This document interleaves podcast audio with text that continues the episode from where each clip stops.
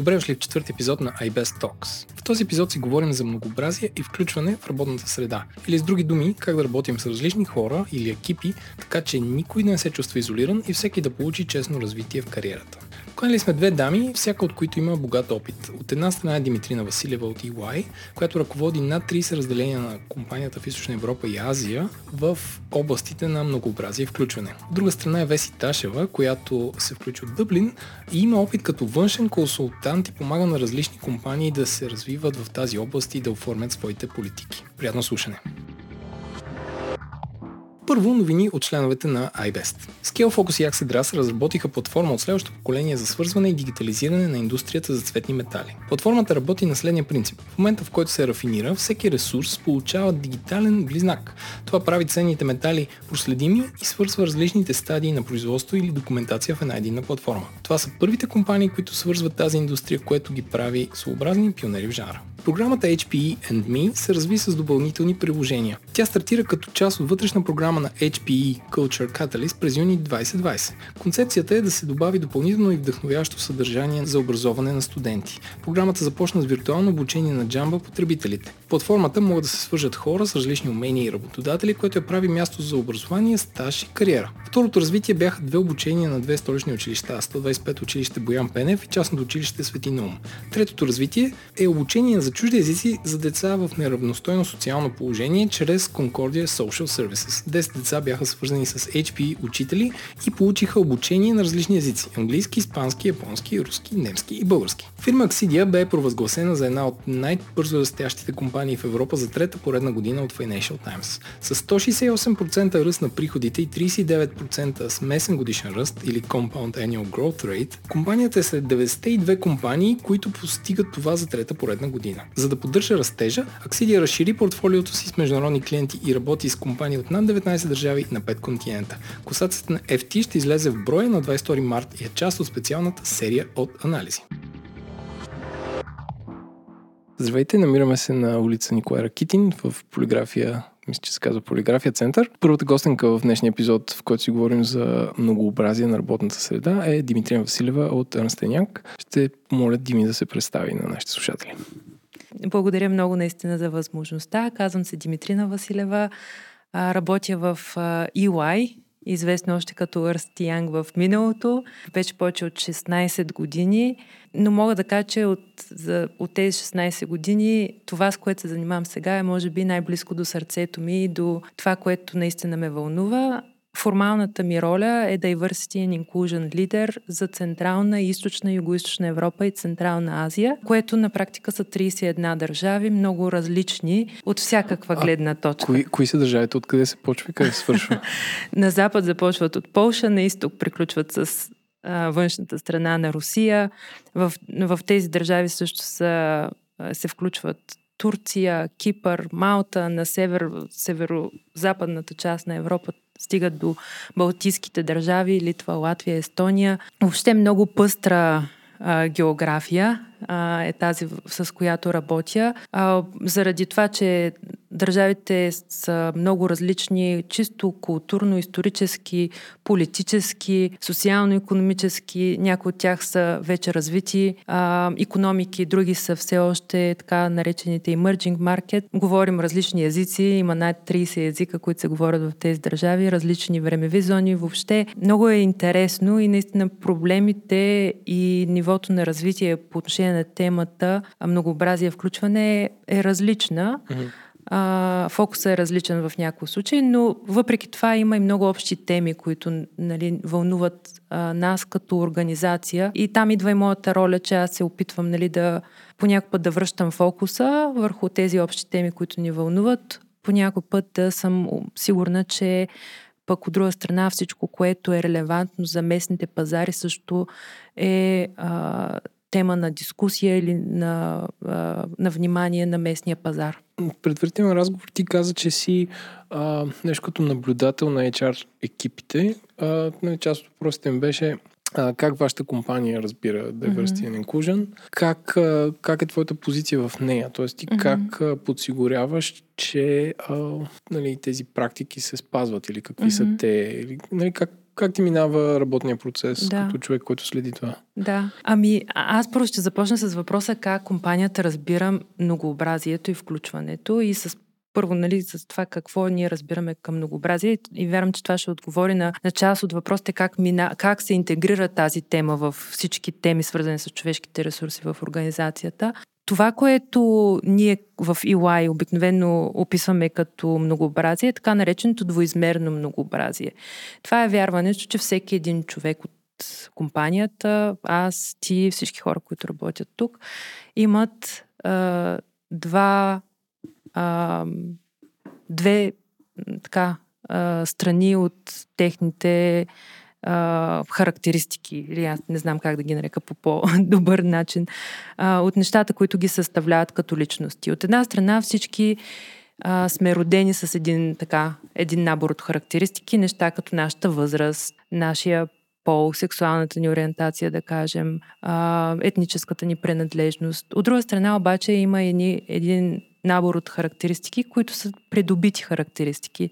Езиците, които владеем, средата, в която сме израсли, нали, образованието, в което сме получили, културите, с които сме се запознали, за които можем да говорим. Та, когато комбинираш тези придобити с тези наследени характеристики, всеки всъщност сам по себе си е едно уникално същество. Това е начинът, по който ние разбираме, говорим и се опитваме да подхождаме към темата, свързана с многообразието.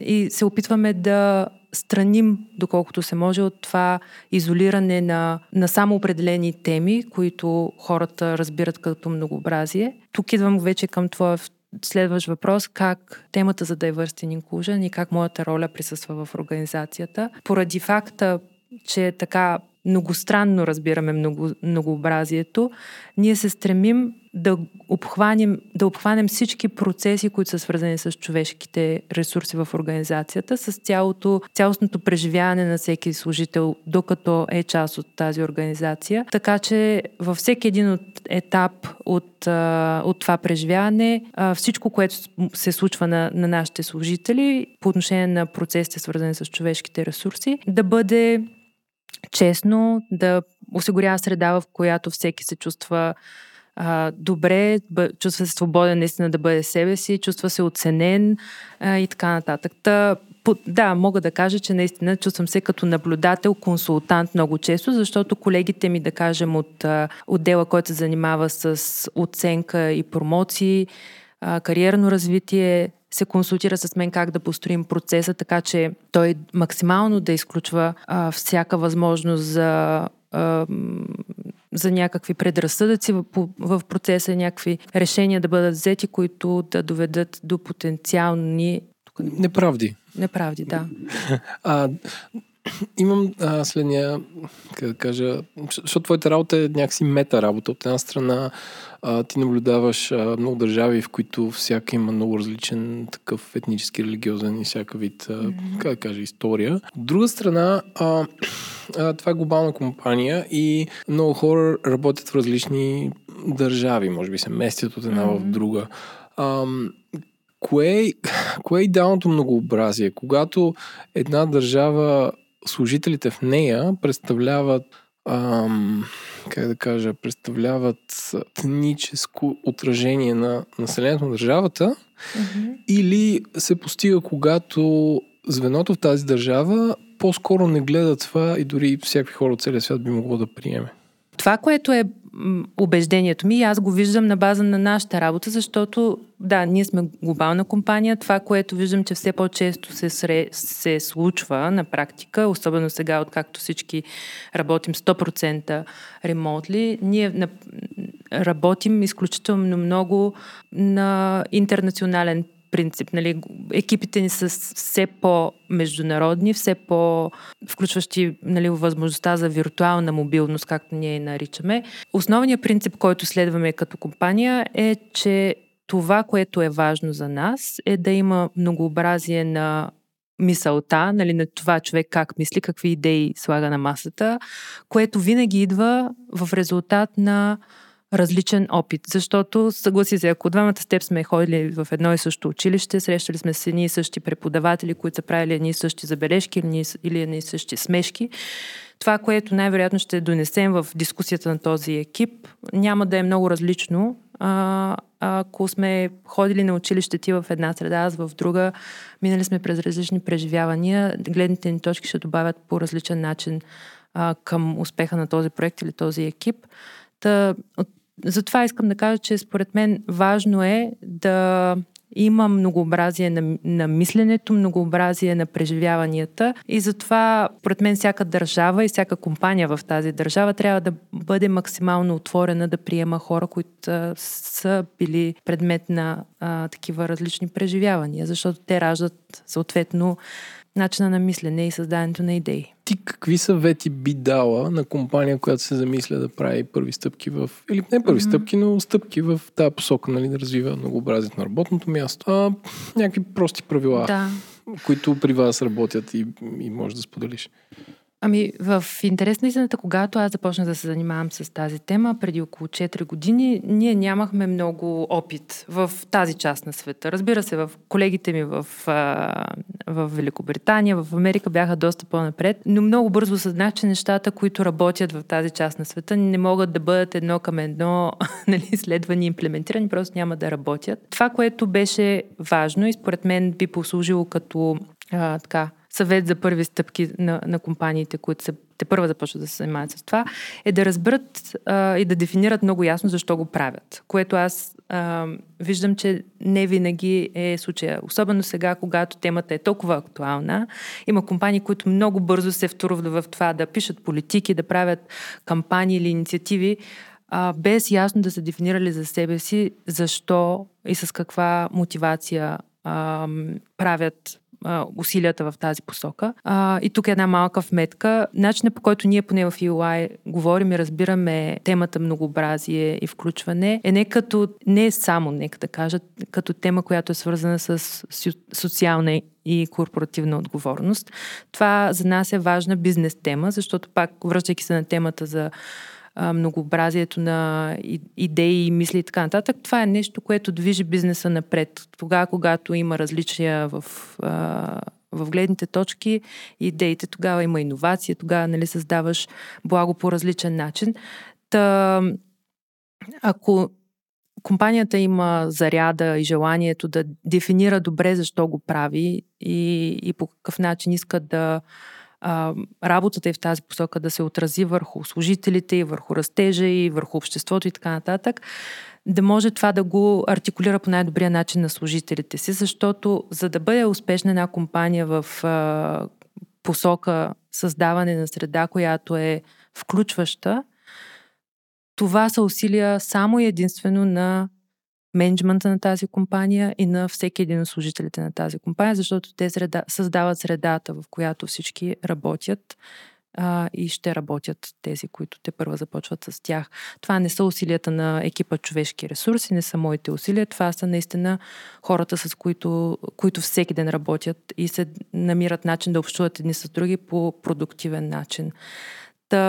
В този ред на мисли, може би следваща стъпка е да могат да проведат разговор по възможно най-открит и разбираем начин със служителите си, защо го правим и бе, какво искаме от вас, по какъв начин вие можете да се включите. Ние започнахме в началото с много такива информационни кампании, които имат за цел да внесат повече яснота какво е многообразие, какво е включване. Когато става въпрос за конкретни теми, които са по-големи от спектъра на многообразието, сме правили дори конкретни обучения, които имат за цел да внесат повече яснота. Мога да дам за пример това, че когато става въпрос, да кажем, за темата за LGBT inclusion, приемане на хора с различна сексуална ориентация от общоприетата. Това, едно от нещата, които направихме, особено за нашата част на света, толкова дълго време хората са избягвали да говорят по темата, че думите са тези, които им липсват и се чувстват дискомфортно да ги ползват. това е едно от първите неща по отношение на тази тема, например, което направихме, просто да проведем разговор и да помогнем на хората да създадат речник, който да е включващ, който да е речник, който да ги накара да се чувстват по-уверени, говорейки по тази тема, без да обиждат другите около тях, тогава, когато им се наложи да говорят по тази тематика.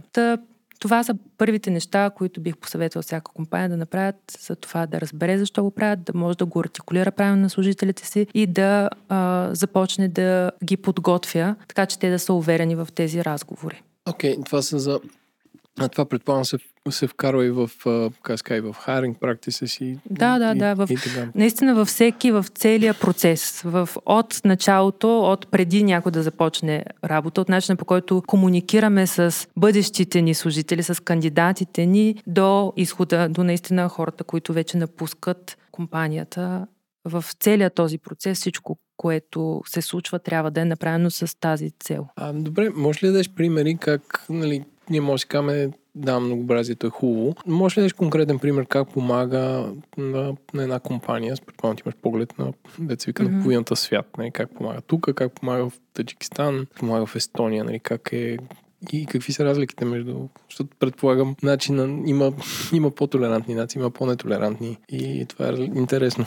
Интересното е, че това, което забелязваме, всички поручвания това показват, че поколенията, които сега са тези, които влизат в нашата среда, са изключително привлечени от темата за многообразието и включването. За тях е много важна тема, заедно с това каква е ценностната система на организацията, какъв начин организацията създава благо за обществото. Това са все такива теми, които предишните поколения не са им обръщали толкова много внимание. Сега това са много важни неща. И виждаме, че няма особена разлика между това дали си служител в кандидат за работа, примерно, или завършваш студент в Полша или в България или в Русия. Все по-често на интервюта за работа това са въпросите, които ни се задават. Как компанията, какви политики имаме в тази посока и така нататък.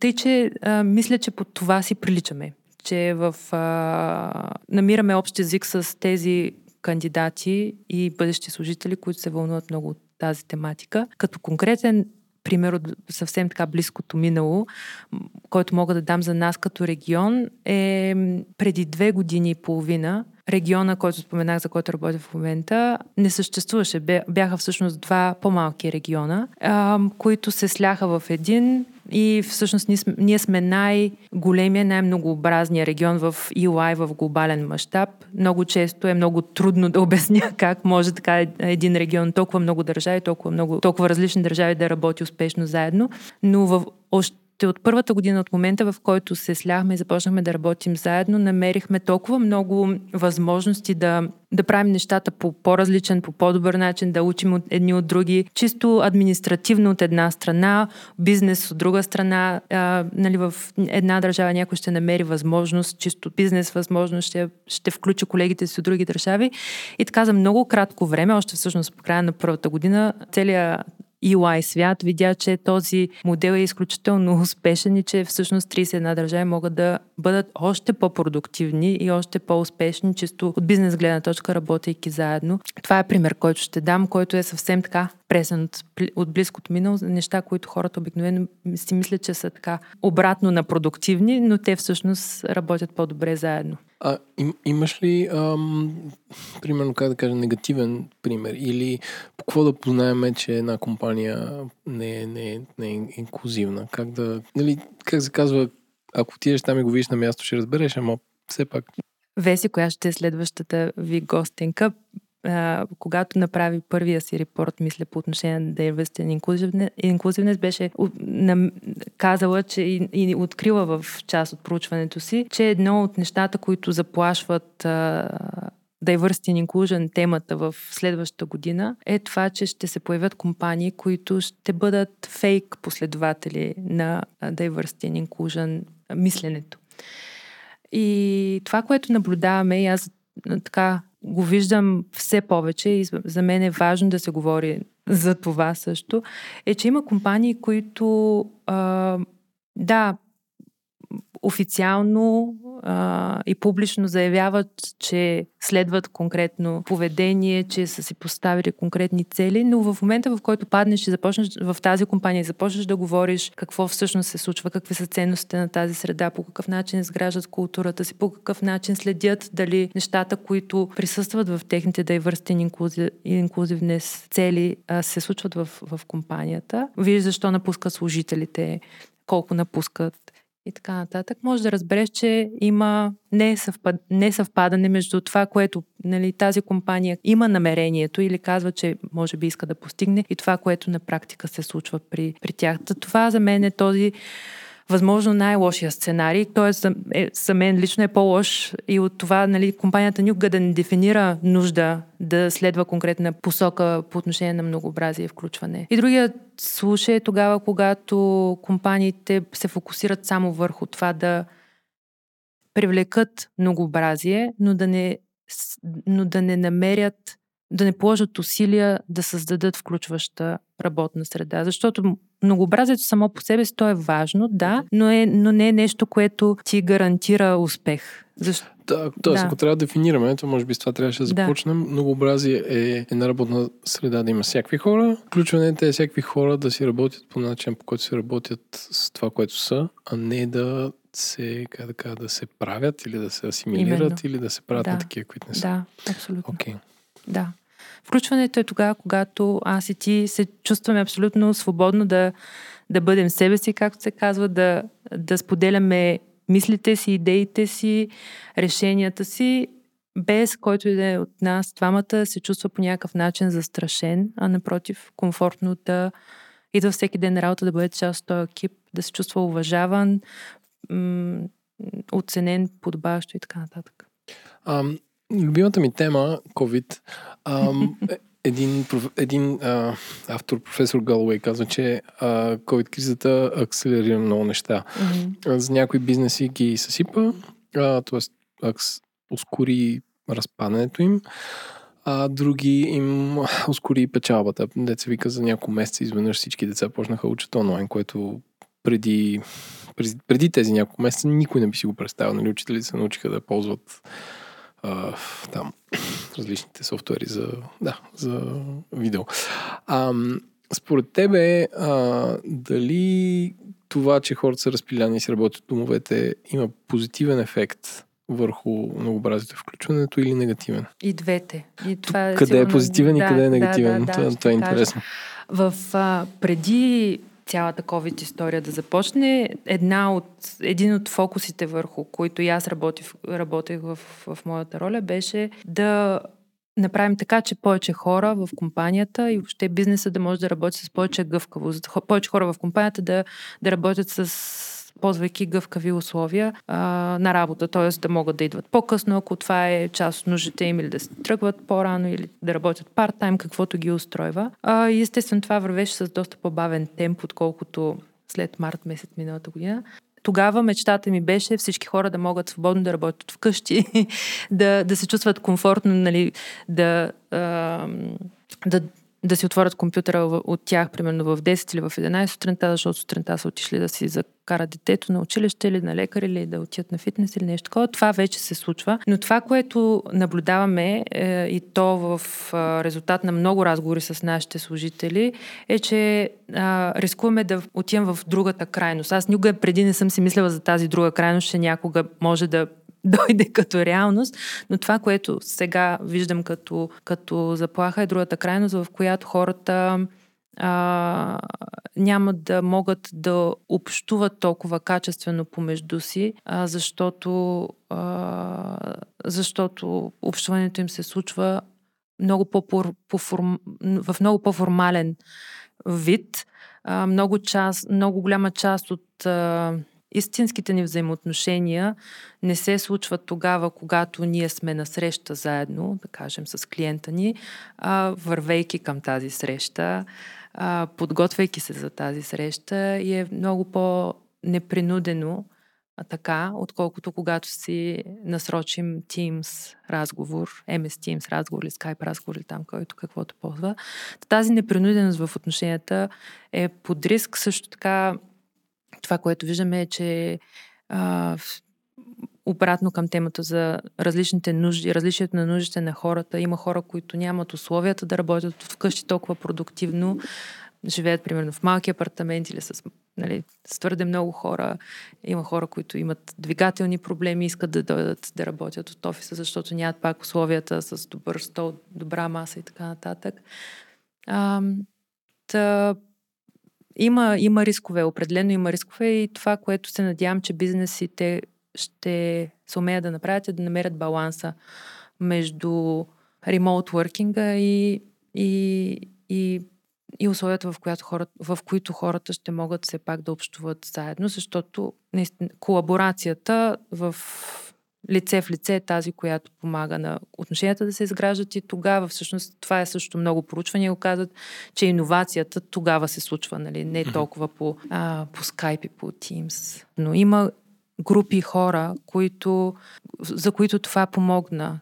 Акселерира включването, примерно, на хора с двигателни увреждания, хора, които иначе нямаха условията да дойдат на работа, минайки през град, който не е устроен, да ги приюти, за да могат да стигнат до офис в сградата си. Това е един от примерите за това как условията в COVID-кризата помогна на една група хора, която са хора с двигателни увреждания, да се включат в пазара на труда. И се надявам, че все повече това ще се случва, че бариерите, които са чисто физически били до момента за тези групи, и това е само един от примерите, ще бъдат премахнати. За България и София това е друга важна тема. Много често сме обсъждали, хората трябва да се преместят обикновено, за да работят в компания, която е глобална, международна и присъства основно в София, ако говорим за рамките на България. Сега вече това става много по-лесно, защото локацията не е толкова определяща за това къде работиш. Виждаме, че хора се прибират от чужбина. Вече имаме и в България такива случаи. Българи, които в чужбина са работили до момента, продължават да работят за чуждите си практики, са локирани в България, защото искат да прекарат повече време с семействата си. Така че има и позитиви, не е само негативното, но просто трябва да сме внимателни, нали, къде е баланса между новото и модерното, истински нужното. Благодаря ти много. Беше ми много полезно да науча какво е, какви са практиките и какви са поне първите стъпки за имплементация. И аз благодаря за възможността и се надявам за всички слушатели темата, свързана с многообразието и включването, да е тема, която е не толкова корпоративна, колкото човешка тема, защото тя е такава, присъстваща в корпоративната среда. Здравейте, вече сме с втория гост.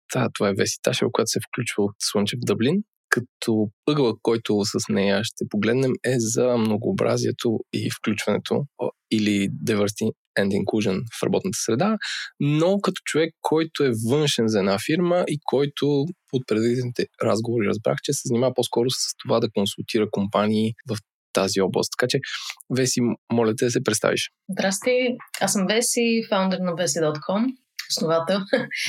Работя с компании като SoundCloud, Typeform, Reward Gateway, много други с Европа и Северна Америка. Автор съм на 2 доклада на тема многообразие и приемственост на работното място. 2019 доклада направих лонч в София, в Берлин, в Дъблин.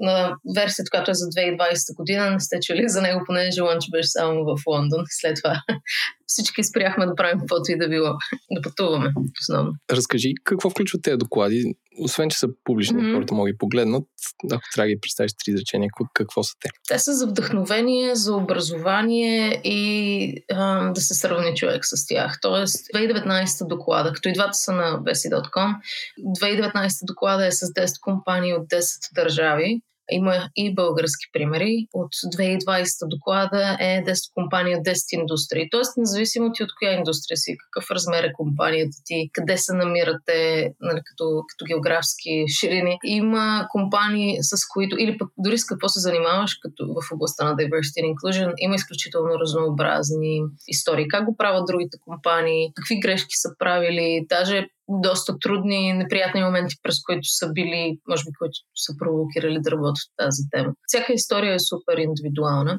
И много интересно. Може да видиш NHS, т.е. националната здравна система в Великобритания, как прави нещата. Може да видиш как Spotify правят.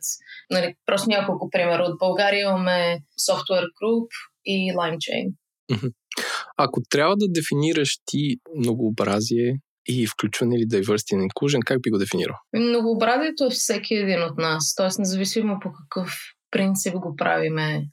Дали е пол, сексуална ориентация, дали е какво е нашето ментално здраве. В смисъл, има може би 15 на критерия, когато работим с компании, гледаме по всичките 15. И за да дефинираме, нали, вече какви блокажи имат те, какви теми са по-важни, по-интересни за тях, но и за служителите им. Така че многообразието е многообразно. В частта с включването е изключително много работа. Но той като нали, човек, който работи по културата в една компания или е съзнателен за културата в своята компания, знае, че това е нещо, което всеки ден се променя и има нужда от грижи абсолютно всеки ден. А пък човек, който не се може би занимава директно с културата в компанията, не обръща непременно толкова много значение. Да кажем, че някой е в отдел продажби. Ти всеки ден отиваш и имаш за цел да движиш продажбите на компанията. Не си казваш, ние работихме януари месец, направихме 2 кампании или декември. Нали, затворихме годината много хубаво, дайте сега да си починем, няма да работим по продажбите 6 месеца или изобщо следващата година, ще се върнем. Така, защото има едно отношение понякога, че като сме направили нещо и после може нищо да не правим или пък се отлага от един калотър за следващия. Mm-hmm. Така че същото смисъл ти трябва всеки ден да работиш и зависи от всички служители, най-вече от ръководството. Ако можеш да сравниш това опит, каква е разликата между, как да се каже, внедряването на многообразие от IT и BPO компании в сравнение с, да речем, строителни или някакви други, които са по-олдскул бизнес? Имаш може и различни стереотипи, с които да работиш. Понякога не е толкова, примерно, в коя индустрия си, може да е в коя държава си. Тоест, има държави, в които сексизма е много по-нормализиран, отколкото в други. Ако си на една строителна площадка, имаш, може би, предимно мъже в почти всички държави. Какво е отношението към жените? Нали? Строителните площадки в България са известни, че ако мине жена, която изглежда по определен начин, ще бъде подсвирнато. Не бих очаквала много по-различна настройка или отношение, ако тази жена е на строителната площадка. Нали? Дали е архитект или е един от строителите. Така че по-скоро зависи може би географски къде отива бенчмарка. А пък с технологичните компании обикновено оперираме и по няколко географски места едновременно. Тоест, да, има разлики. Да кажем с SoundCloud, като работихме, има доста големи разлики между Берлин и Нью Йорк и LA на ниво, да кажем, racial diversity, нали? Тоест как възприемат различните етноси и раси. Нали? Сега, например, в Германия няма културно, от Втората световна война насам, концепцията за раса е премахната. И с първоначалната идея, че това ще премахне и идеята или поведението свързано с расизъм. Въпросът е обаче, че тези две неща не върват ръка за ръка. Тоест това, че ти премахваш една дума или концепция или термин, не значи, че премахваш и поведението. Така че доста разнообразно. Мисля, че е много трудно да го простиме по такъв начин каква е разликата. Примерно в националната здравна система на Великобритания много сериозно се обръща внимание на многообразието на хората, които работят там и които идват като клиенти практически, като пациенти, защото си дават сметка как тези неща са свързани. Тоест по-скоро според мен това е важното. Не е непременно индустрията, какво точно правиме. Някой път е по-лесно за компаниите, понеже виждат по-ясна граница, по-ясна връзка между многообразието и каква им е мисията. Но всъщност дали има общо с мисията, зависи повече от какви са ценностите на системата, кои са лидерите в организацията, отколкото може би индустрията. Ти какви наблюдения имаш? Според мен е България, как да кажа, това си работил съм в международна компания София, Лондон и Ню Йорк и Торонто. И всичко беше супер. Моите наблюдения, свързани с многообразието на работната среда, че всъщност това е нещо много конкретно, че ти ако създадеш добра работна среда и то многообразието идва само. В смисъл, че примерно в нашата фирма влиза някой човек и гледа, примерно, почти половината дами, програмистки са дами. И всички казват, нали, някакъв човек казва, примерно, що не имате толкова жени? И ти кажеш, не, ти не наемаш, ти наемаш на някакви кадърни кандидати, ако средата е окей, те сами си идват, не казват на приятели и така нататък и така нататък. Средата е токсична, ти колкото и да изкривяваш квотите и наемаш в някаква една посока, тогава нещата стават още по-зле, защото приемаш някакви хора, които въпреки, че са различни, не се чувства добре и това не само ги затваря и не работи по това. Не работи така, това е моя малък опит. Винаги зависи каква е мотивацията. Примерно, да кажем, за Ландо, които са, как да пишем, като Амазон за дрехи, обувки и такъв тип неща. Не знам, за Ландо познати ли са българи? Знам ги, да, знам ги. Да, примерно с тях, като работихме, беше точно по времето, когато анонсираха, че амбицията им е 60% от техния лидершип да бъдат жени или non-binary хора. И това беше 2019, да. 2019 септември-октомври месец някъде. И всъщност, нали, дали една компания го прави просто заради визията или го прави, защото най-малкото, примерно, бизнеса им трябва да рефлектира пазара. Това дава възможност на служителите, нали, примерно в този случай жените в компанията да имат ролеви модели. Тоест, зависи защо го правим. Ако го правим просто за и така, за да изглеждаме по някакъв начин, хората започват да го усещат това и то не работи както външно, така и вътрешно в компанията. Хората. И съответно и човека, който е нает, започва да се чувства, нали, като токън. Просто е, нали, сложен за просто е така да краси нали, дали панел или друго. Когато направим с правилната мотивация е много, много силно. Този, който примерно General Counsel за SoundCloud е базиран в Нью Йорк, той е гей мъж, цветнокож и начинът, по който вдъхновява много голяма част от компанията е уникално.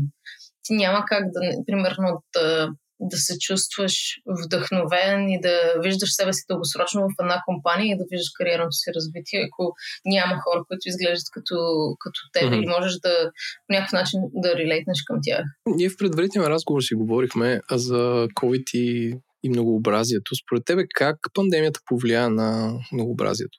По-скоро добре или по-скоро зле? Защото знаем, че тази болест или ускорява много някакви неща, или ги разрушава. Ами и двете. Като област от гледна точка на така като бизнеси, които се занимават консултантски фирми като моята, които се занимават с това да предлагат услуги свързани с diversity and inclusion, беше позитивно от гледна точка на това, че менталното здраве имаше нужда от подкрепа и продължава да има нужда от подкрепа.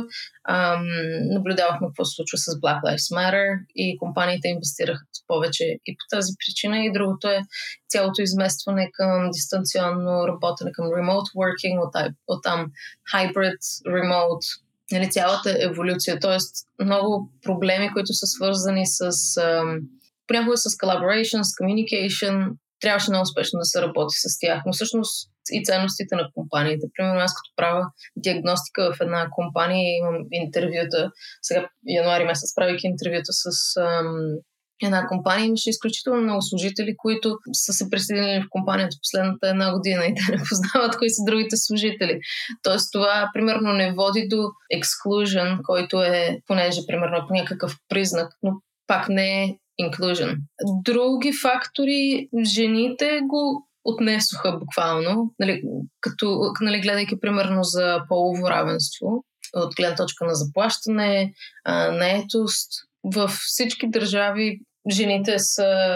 Нали, значи, гледах някаква статистика, беше между 11 и 81% в Европа, в европейските държави, където хората смятат, че най-важната роля на жената е да е вкъщи, да гледа къщата, децата, нали, домакинството. Значи дали 11 или 81% в съответната държава, това е много висок процент, така или иначе. Дори няма да има такъв въпрос на мъжете, дали това има първата работа.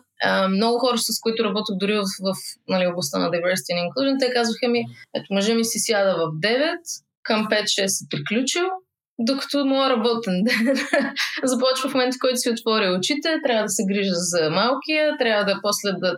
Тоест, едва ли не трябва да намерям време в кой момент да си отворя лаптопа, между да гледам детето, децата, евентуално нали, homeschooling, да мога да си направя работните неща, да сготвя, да изчистя и така нататък. Нали, това са няколко професии в едно, които се случват в една и съща... в един и същи дом. Така че жените са доста по-назад. Другото е статистики, свързани с това, кои са били освободени от работа по време на пандемията. Цветнокожи, както и други нали, етнически minorities, както и жени, са в много по-рискова група и са много по-често те освободени, отколкото, примерно, бели и мъже.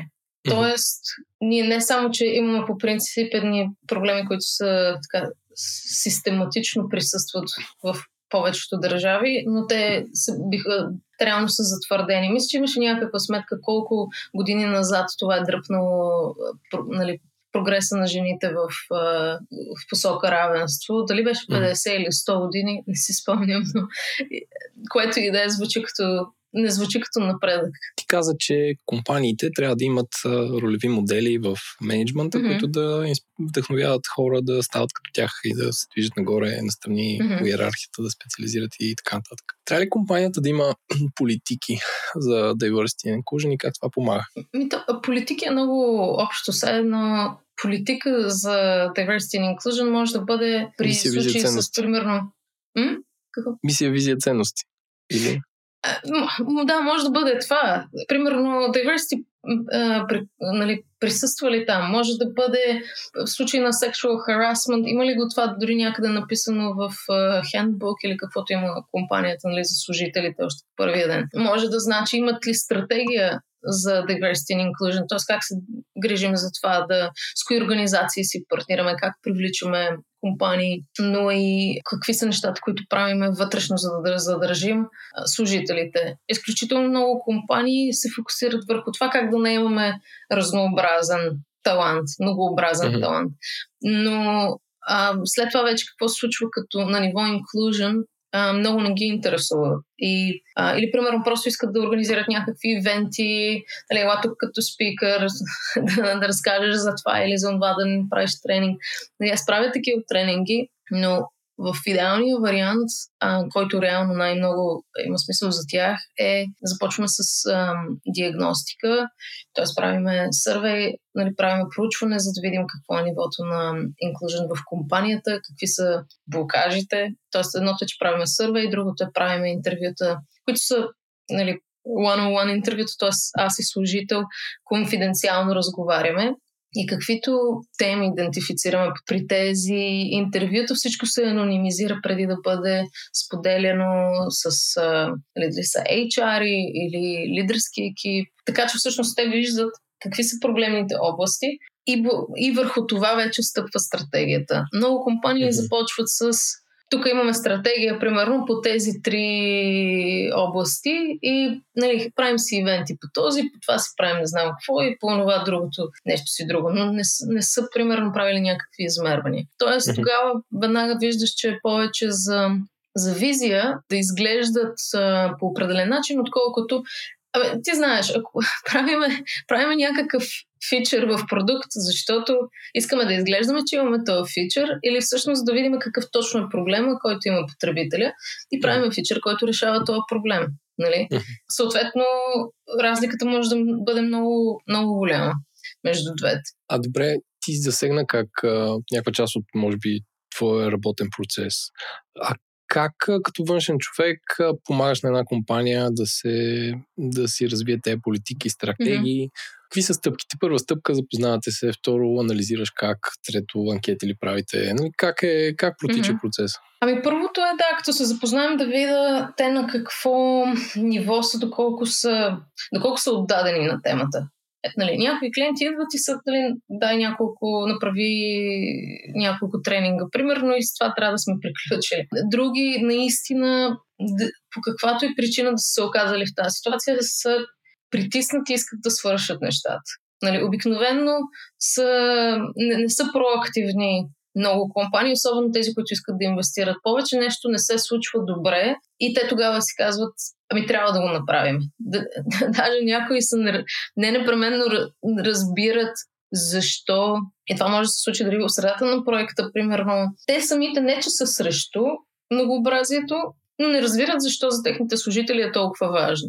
Но ти, когато си все пак и в позиция на, в силната позиция, имаш си ресурсите, имаш за тебе всичко е окей.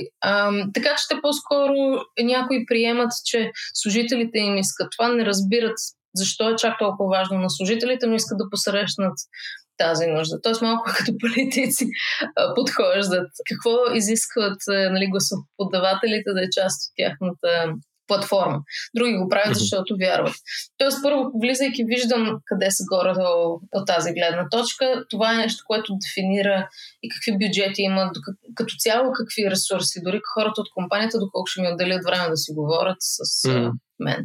И оттам нататък започваме, правим диагностиката, т.е. правим анкетата, правим интервюта, конфиденциални интервюта с служителите. Примерно с един от клиентите ми направихме 35 интервюта и компании от 350. С различни хора, надявам се. Да, с различни хора. Трябва да е многообразно, ако е с един и същи. Еленко, няма да стане. Може да е. Но не съм се сетила. Най-много за компанията. Не съм се сетила, мога да го пробвам. И там гледахме по различен признак как искаме да комбинираме, какви да всъщност да са сегментите от служители, които да покриеме. И след това вече им направих доклад, който показва какви са блокажите. Направихме стратегия и в момента с точно този клиент. Стратегията я обсъжда, след като им я презентирах на ръководния екип, а сега я обсъжда Chief People Officer и Director of Strategy. Т.е. това е човек, който се занимава с OKR-ите, т.е. целите и ключовите резултати в компанията. И ни предстои следващите няколко седмици да го финализираме като точни цели и те да започнат работа, като вече ще изясниме дали искат сами да го направят или ще имат нужда от моя помощ на този етап. Това е нещо, което също в началото с компаниите говорим, доколко те искат да си го правят сами, или искат да имат малко помощ, или искат примерно да е на ниво коучинг. Чуваме се веднъж на месец или с каквато честота е оптимална за тях и е съвсем леко. Примерно нямат много бюджет, сами ще трябва да си го правят, сами не могат да ползват външна експертна помощ. И това е съвсем окей. То си има своите позитиви със сигурност. А чисто като организационна структура, според тебе каква позиция най-добре работи? Ако имаш добър лидерски екип, който това го е приел като стойност и го реализира без да се замисли, идеално. Но когато имаш голяма компания и трябва да има човек или хора или екип, който да се грижи за това, къде трябва да са позиционирани тези хора нагоре и вертикално и хоризонтално, близо до HR или как? Виждала съм го навсякъде. Виждала съм го в Германия. Много популярно да има работещи студенти. Реално това са стажанти. Виждала съм в големи компании, то в по-такива стари големи индустрии, да слагат този човек да е отговорен за многообразието, което ти се сещаш един стажант, колко влияние може да има над една компания или с какви ресурси да разполага. Мисля, че нещо им се плаща на стажантите в Германия, но този човек не може да промени нищо практически. Може някакви идеи, някаква програма да направи, но няма да. В смисъл, това вече ти комуникира колко е важно за компанията, като да дадат на стажар. Виждала съм компании, в които, примерно, някой от people екипа, HR име или примерно Human Resources, Business Partner се занимава с това, или пък, примерно, Head of Learning and Development, човек, който се занимава или води усилията в областта на развитие на човешкия талант в компанията. Тоест, това е, когато е в да кажем, в екипа, който все пак е фокусиран върху човешките ресурси. Проблема, когато е там, е, че тогава се гледа на многообразието като нещо, което е измежду стотиците неща, които прави един такъв, нали, да кажем, HR-ски екип. Това е едно от тия 100 неща, може би е 101-то и най-вероятно е, даже като ги сортираме, е 101-то нещо буквално. Тоест, каквото и те да правят, и служители, и лидери могат да го виждат като ние имаме различни, нали, бенефит за нашите служители и това е едва ли не някакъв бенефит. Тоест някаква екстра, която така да са благодарни хората, че сме го включили и да се радват. Когато обаче го изкараме на ниво лидерски екип, нали, ръководните функции където са, тогава имаме доста по-силна заявка, че това е нещо, което действително ни интересува. Съответно и човека, който е на тази позиция, е заплатен доста по-добре. Нали? Може да го сравняваме с CEO, с Chief Innovation Officer, с Chief Marketing Officer и така нататък. Тоест ние комуникираме, че този човек е много по-важен. Обикновено репортва директно на CEO, може да репортва и на CFO, нали, зависи как е подредено. Има компании, в които тази функция е извън HR-а, но пак, примерно, репортва към Chief People Officer. Това не, че е грешно или лошо, по-скоро проблема е, че слагаме една бариера между който води, нали, функцията за многообразието и CEO-то. Честа грешка е да смятаме, че понеже сме сложили някой в такава функция, нали, това някакси ще се реши от себе си. Няма как да стане, защото това е нещо, което, нали, примерно, ако ние с теб сме в една компания и ти работиш по многообразието, пък аз съм CEO-то и мен това не ме интересува, ти каквото и да направиш, няма как няма как да имаме успех, защото тогава работим седно с различни цели. Тоест тези цели трябва да са едни и същи. Колкото по-близо си до CEO-то и колкото повече CEO-то е убедено и не само убедено, защото много CEO ще кажат, аз вярвам, това е много важно и така нататък. Те вкарват ли време, за да и мисъл, усилия, ресурси, да това нещо да се развива. Това е най-важното нещо. И много често дори не е само за какви са, примерно, ценностите в компанията, какви са всъщност ценностите на ръководния екип и конкретно на CEO-то. Ами добре, мисля, че получихме много, аз поне получих ясна представа къде трябва да е централизиран този екип и понеже наближаваме ключовата цифра от 30 минути запис, се запазвам правото да те поканя отново и да говорим по следващото развитие на тези теми и всичко свързано около многообразието. Изключително много ти благодаря за отделеното време и за знанията, които сподели с нашите слушатели. Благодаря, Еленко. За мен беше удоволствие. Това беше всичко от нас. Ако този подкаст ви е харесал, оставете позитивно ревю в Apple, Google, Spotify или където получавате вашите подкасти. И също така препоръчваме да слушате през приложение, а не през сайта. Ако искате да се свържете с нас, може да ни пишете на podcast@iBest.org. Слушайте ни пак след 2 седмици.